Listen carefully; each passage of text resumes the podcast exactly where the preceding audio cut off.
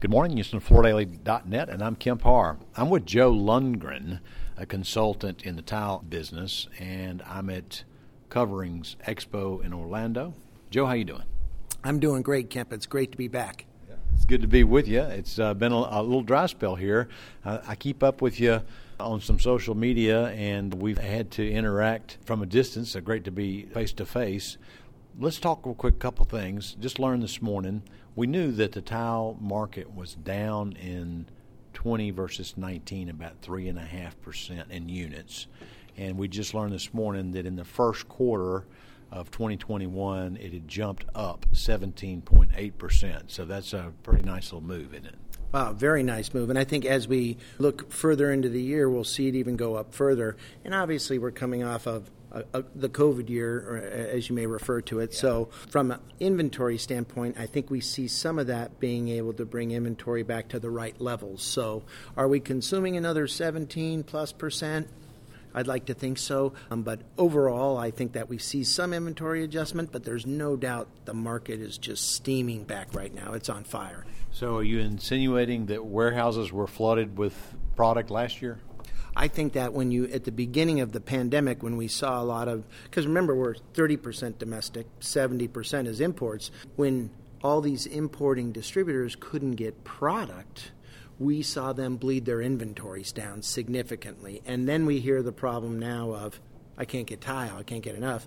And at coinciding with all this, we have these nice little ocean freight rates that have skyrocketed through the ceiling, which nobody can put an end date on at this point in time.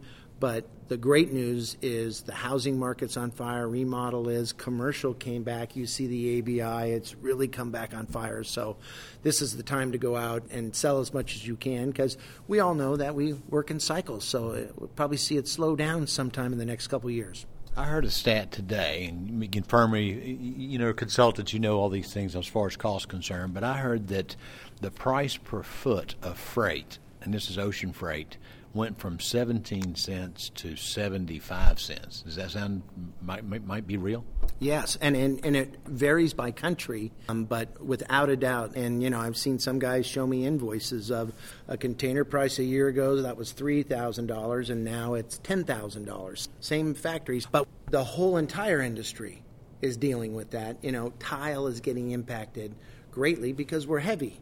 You know, we can fit 10, 12,000 feet on a container our friends on the LVT side can fit 25,000 feet. So they're spreading that cost per square foot over much more footage. So today's news, Platinum Equity, which some people may know is they're the company that bought ILG, Interior Logic Group. They bought Cabinet Works. Well, they've just announced, and you're telling me it's old news, but it's just out on the wire today, that they bought Paramount Global Studios, which nobody knows that name, but they know Happy Floors what goes direct to dealers, and they know Ceramic Technics, which is more of an A and D and contractor brand. So that's something just recently happened, right? Yeah, that's right. And great acquisition for them, great fit. Happy Floors really has that model they've established for the t- tile dealer market. That they really command all out of Miami miraculously all the way across the country.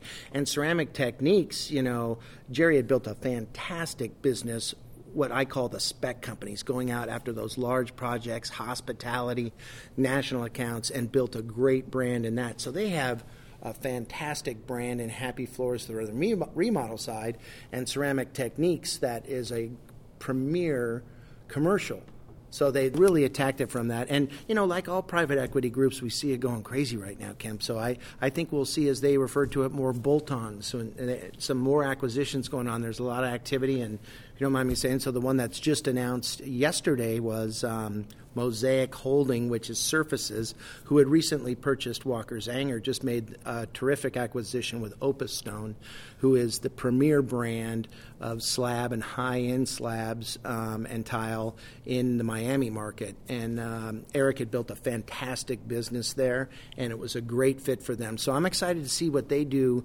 with the Walker Zanger and the Opus brand across the country. So this is more consolidation, right?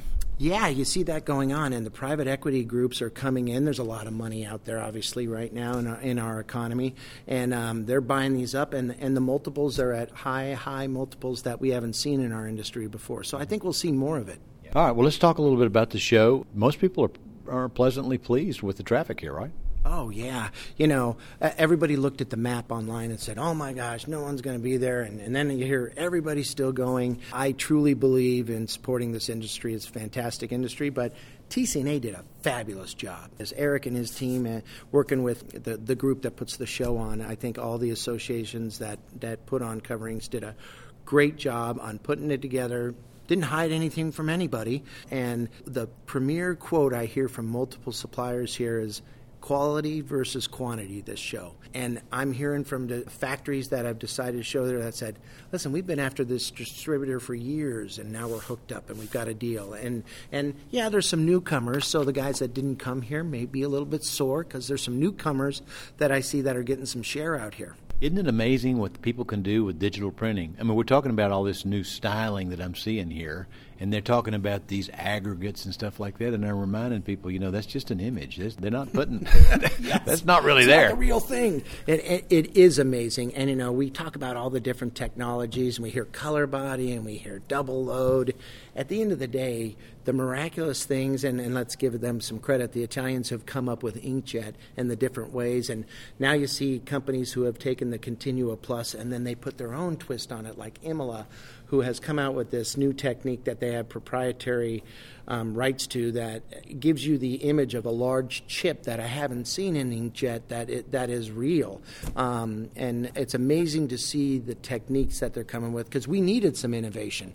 I mean, we've been talking inkjet for a lot of years, and, and you look at the LVT side, they continue to innovate. So it's our own fault if we're not getting out there doing it. So I see it happening.